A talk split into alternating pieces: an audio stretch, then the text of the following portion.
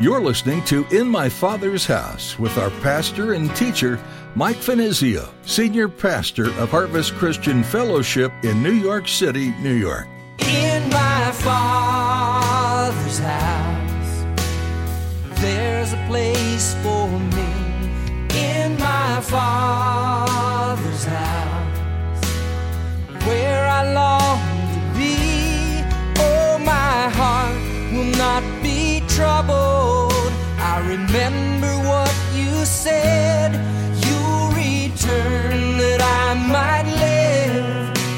my Father's house. All we got is this book. That's it. All we got is this book. The promises of God's kingdom, His glory, God's love, the glory of His Son, who has been made heir of all things, who desires you as His bride. We have only the word of the Spirit, the things that God has said through His Spirit. But here's the question Will you believe it? Will you go? Will you make that commitment? Can you imagine being asked to marry someone you've never met, never even heard of until now? To travel to their land with the possibility of never seeing familiar settings again? If you're honest, your answer probably would be no way. But Rebecca did. She took the word of a complete stranger and chose to believe it. This is very much like when you come to Jesus, as Pastor Mike will be teaching today. God requires that you put your trust in Him, not knowing what the future is going to bring. Now, here's Pastor Mike in the book of Genesis, chapter 24, as he continues his message Wooing the Bride.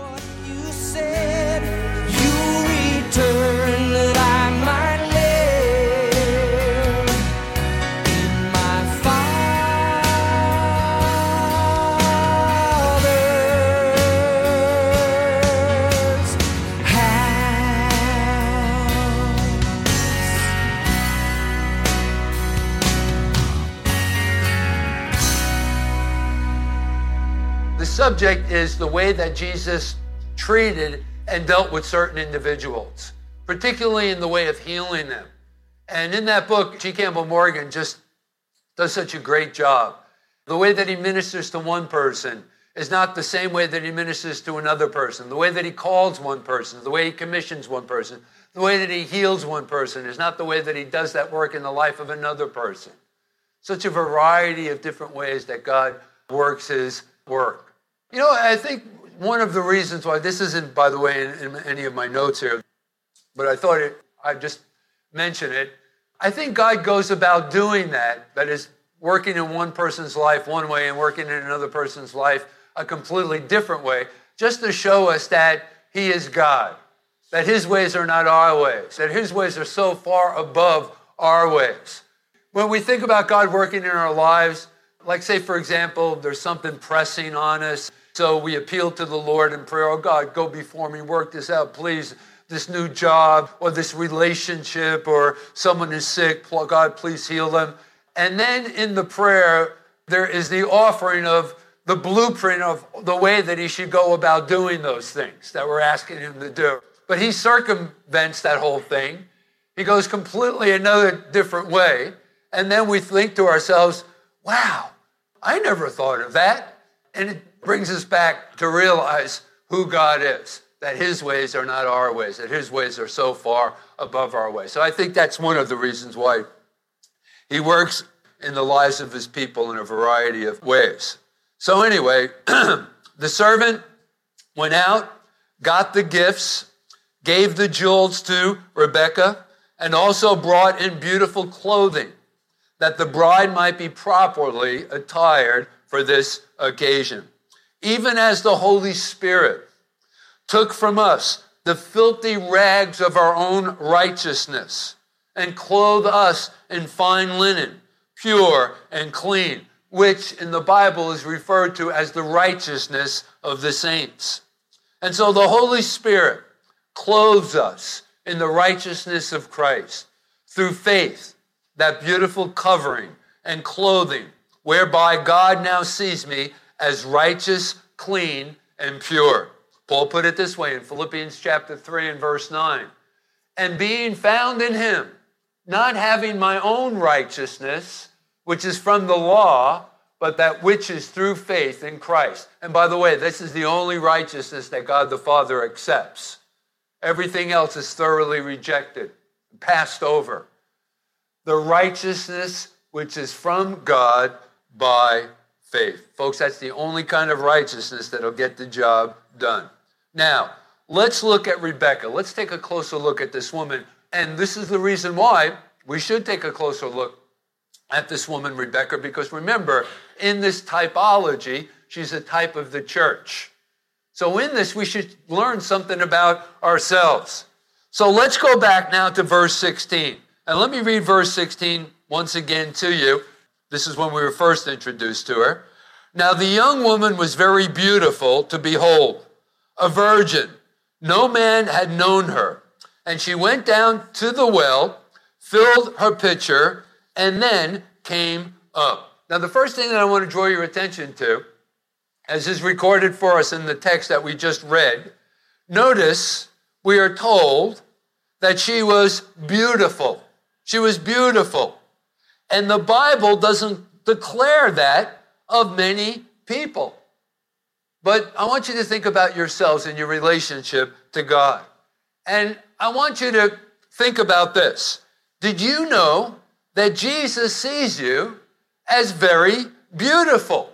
Let me give you a cross reference for this. In the 45th Psalm, in verse 11, there the Bible tells us the King, the Lord, desires our beauty. Now, I got to tell you something though. As I read this, I find it hard to believe. I look in the mirror, for example. but not only the reflection that I see back from the mirror, but there have been times when I feel very ugly because of the things that I have done. And there are times when I feel that ugly that I have a hard time realizing that Jesus sees me as being very beautiful. And there are times where I think to myself, Jesus must be blind. but then again, I think, love is blind. You've heard that expression, right? In 1 Peter in chapter 4 and verse, and it's biblical. Because in 1 John chapter 4 and verse 8, Peter tells us love covers a multitude of sin. And it's true. And so he sees you. He sees me through the eyes of love. It's so deep. It's so great. He doesn't see any of our flaws of personality or character. In fact, I think he's written a song. It goes something like this Isn't Mike lovely? Isn't he beautiful? Did he write that? Where did I get the? Oh, that was Stevie Wonder. Okay, I'm sorry. But listen, that's absolutely the way that he feels about you, okay? This is why you never hear me sing during the worship service, and I sit in the back of the room because I don't want to run anyone out of the service. But listen, God desires your beauty. You're his bride, washed and cleansed, made anew through him. Now, not only was Rebecca very beautiful, but she was also very gracious. Okay, now again, remember, Rebecca is a type of you, a type of me, a type of the church. And one of the other things that marked this woman's life, a virtue, was she was extremely gracious. Okay, think about it. After the servant had made his trek, had come to the city of Nahor, his final destination, at the well, he prayed unto the Lord. Do you remember the prayer that he prayed? We talked about it last time. Let's go back.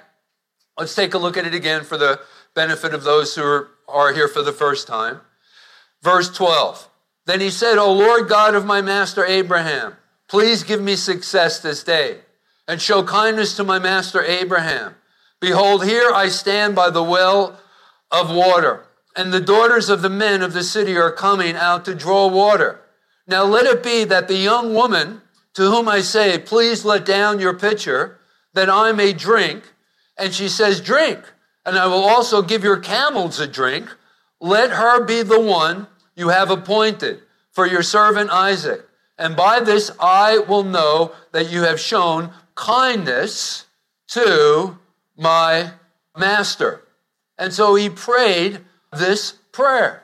And before he finished praying that prayer, notice there as you read on, Rebecca came with a pitcher upon her shoulder. She gave drink to the servant and then proclaimed she would draw water for his camels. And, and this was no small thing. We are told, notice in verse 10 of chapter 24, that a part of this entourage that followed the servant, there were 10 camels. And it would have at least taken five gallons of water to quench the thirst of each one of those camels. So this woman, Rebecca, had to draw 50 gallons of water from the well. Folks, this is no small thing. That, wouldn't you say that's a gracious young lady? Right.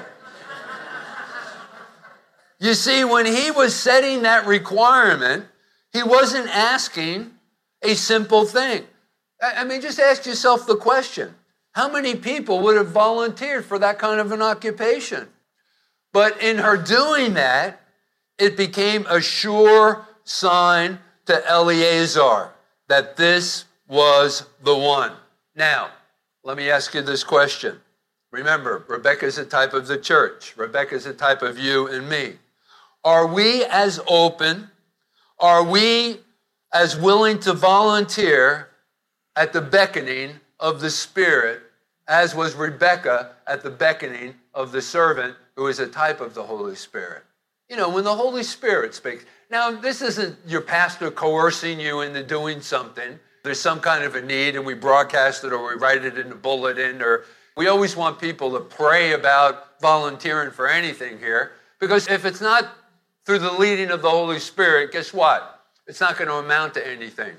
And your service is just going to fall to the ground and not going to produce any fruit. It has to be led by the Holy Spirit, anointed by the Holy Spirit. You can't do anything for Christ anyway. Jesus himself said, Without me, you can do nothing. How true that is. And so definitely pray. If you hear some need broadcast from across the pulpit or written in a bulletin or however you hear it through the grapevine, pray about it. Make sure that it's the Holy Spirit leading you to do that. But when the Holy Spirit is leading you, are you willing to volunteer at his beckoning? That's the gracious person. That's the gracious saint. That's the gracious Christian. That's what God is looking for. But then notice also in verse 23, he asked if there was room in her father's house for him to lodge in. She responded, yes. And there's also plenty of food for the camels as well. And so, anyway, I've drawn your attention to the graciousness of Rebecca. But in the end, it wasn't the beauty or the graciousness that mattered, it was the commitment that this woman made. Commitment is such an important part of our Christian experience. Commitment to who? To what? Not to the church. I'm talking about a commitment to Jesus Christ. That's the most important aspect of our relationship and our walk with God, our commitment to Him, to follow through with that commitment. When Eleazar got to the house, Abraham's brother, Nahor's family, Laban, the nephew of Abraham, we're all introduced to that cast of characters here in this chapter. And then he began to rehearse the story of his mission. And then the family consented. And then the next morning, he got up early, prepared the camels, was ready to go back to Abraham's house from whence he had come. When he's ready to go home, to let his master Abraham know of the success of his mission. But notice in verse 55, her family wanted her to stay for at least 10 days to bid her farewell. Now, I mean, I'm, you know, I, I can understand that. Your daughter, your relatives, they're going to be going. We don't know when we're going to see you again. Let us properly prepare a farewell dinner for you. So let's spend some more intimate time and uh, without any distractions, some real quality time uh, before you make that trek. Notice there in verse 55. Let me read that for you. In verse 55. But her brother and her mother said, Let the young woman stay with us a few days, at least 10, and then after that she may go. But nevertheless, they came to the conclusion, probably the, uh, the servant was pressing them, No, man, listen, I got to get back to my master, Abraham. This is good news, and I'm so excited about this. And the fulfillment of the oath that I had made. We, it's a long journey. We need to get back on the road. So they came to the conclusion then, both the servant as well as the members of her family, that they would leave the decision to Rebekah. And what was that decision? Well, verse 58. Then they called Rebekah and said to her, Will you go with this man? And she said, and here's where the commitment comes in, folks. She said, I will go. You see that? This is so very, very important. I will go. And so today, let's bring this down to personal terms. And so today, the Holy Spirit is saying to you, Will you go? Go where? To become the faithful bride of Jesus Christ. Will you enter into his kingdom? Will you go and become a part of God's eternal plan? And again, that's where the commitment comes in. It may mean a separation from the family. How many times have we heard this, particularly amongst Jewish believers who are ostracized for their faith in Jesus Christ, for coming to Christ, sort of like turning their backs on tradition and Judaism and the way that they were raised. And because of that, some of the members of their immediate family have ostracized them, don't even acknowledge or recognize them as sons or daughters any longer. I've heard that. I mean, it's not common, but over the years of being a pastor, we've come up against that sort of thing. So it may mean a separation from the family. It did for Rebecca. It surely means alienation from the world in which you live. That is, we are called to live a new life, that life after the Spirit. And you're going to become a stranger to the world around you. You're going to journey to a new land and begin a new life, if you will. But here's the question Will you go? Are you willing to make that commitment? Are you willing to make that kind of a sacrifice? And the journey is not going to be easy. It wasn't for Rebecca. 400 miles of desert you're going to have to go through, riding on the back of a camel. You know, those kinds of experiences. You fill in your own blank. How difficult it is to follow through with the commitment that you made to Jesus Christ and all of the things that stand against it. It's hard. It's like a salmon swimming upstream to lay their eggs. You've made a commitment of your life to live on a higher plane than other people around you. This is a part of your Christian commitment. There's no easy or smooth way to get around it. It's the only way to get to the meeting with the groom. Again, if any man will come after me, let him deny himself, pick up the cross, and follow me. So the question remains will you go? Listen, man, it takes a lot of faith.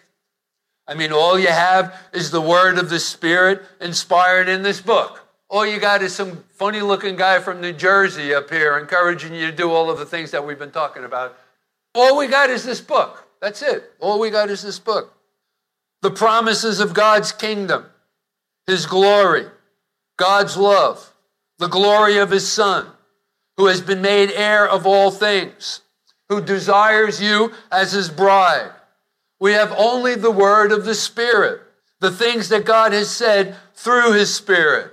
But here's the question Will you believe it? Will you go? Will you make that commitment? Folks, that's why faith is so very, very important in our Christian experience. But Rebecca said, who is a type of the church, I will go. And guess what? She found out, as we're going to discover in some of our future studies, she found out that everything the servant declared was absolutely true and even more. In fact, the servant hadn't even told her the half of it because in 1 Corinthians in chapter 2 in verse 9 as it is written eye has not seen nor ear heard nor have entered the hearts of man the things which God has prepared for those who love him. Even as you will discover, it's all true. And so, the Spirit is testifying to each and every one of us today of the glory that awaits us if you will just simply commit your life to Jesus Christ. Will you commit your life to Jesus Christ? Will you continue to follow through? You know, as I look around the room, with the exception of a couple of people who are visiting, I know that most of you are Christians, are believers, but will you follow through with that commitment? I've been at this a long time now, and I've seen a lot of people come and go. I've seen some people who have taken the name of Christ slip out the back door. Hey, where's so and so? I haven't seen him for a couple of weeks, a couple of months. Oh, yeah, they've gone back to their old ways. Yeah, I ran into him. You know, I was having dinner with some people from work, and uh, I saw so and so who used to attend our church belly up at the bar, whatever you call those things, uh, chucking down shots of whatever, tequila or whatever they, you know, shooters or whatever those things are. What? Okay. okay. Okay. Aren't you glad you didn't respond? You would have revealed something about yourself that you didn't want to reveal. Okay. All right. Okay. yeah. Are you going to follow through with that commitment that you made to the Lordship of Jesus Christ? Will you commit? The Spirit is testifying to us today of the glory that awaits us if you will just continue to follow through with your commitment to Jesus Christ. Listen, the Spirit is calling you. The Spirit continues to work in you. And in some people, He's working much harder than He is in other people. But that's okay. Some of us, we're just hard nuts to crack. And that's okay. God loves us. Remember, He considers you as being beautiful. He wants to clothe you with those garments of praise and of righteousness, the righteousness of Christ. He's working so hard to draw you to Himself. And listen, and I'm going to close with this. I just love the universal invitations that are recorded for us in the Bible. For example, as many as believed, to them gave He the power to become the sons and daughters of God. But how about this one? John's Gospel in chapter 6 and verse 37. The one who comes to me, I will in no wise cast out. I love that. Open and free to all men and all women. No strings attached. You come exactly the way you are. You bring all of your excess baggage with you, and God begins to do a whole new work in your life. The processes of God's Holy Spirit, regeneration, sanctification, being set apart by the Holy Spirit, changing us from the inside out, conforming us into the image of His Son, Jesus Christ. Oh man, listen, we got a bright future to look forward to, guys. God isn't finished with any of us, whether you're a brand new Christian or the senior pastor of the church. We have great things to look forward to. In my Father's house, there's a place for me. In my Father's house, where I long been listening to Pastor Mike Finizio here on In My Father's House. He is working his way through the book of Genesis. If you were blessed by today's message and want to pass along the blessing, you can find a link to give to the ministry on our website, harvestnyc.org. We have so much available to you there, including many audio messages and links to streamed messages. We stream every Sunday and Thursday service. Once again, that's harvestnyc.org. Another way to pass along the blessing is to share the messages with someone else. Maybe God put someone on your heart today as you listened. You can send them the links as well. In My Father's House is a ministry out of Harvest Christian Fellowship in Midtown Manhattan, New York City. We're easy to find, with access from Port Authority on 42nd and Penn Station on 34th. Come by and see us. But if you're from another part of the country or world, we'd love to know. Please send us a quick note at harvestnyc at verizon.net. That's harvestnyc at verizon.net. It's a great encouragement to Pastor Mike and the team at In My Father's House to hear where these messages are being listened to. There is nothing more beautiful than the global body of Christ. If you'd like to hear more, subscribe to our podcast for daily doses of the Word. Just go to Spotify and search for In My Father's House with Mike Finizio. And then just click follow.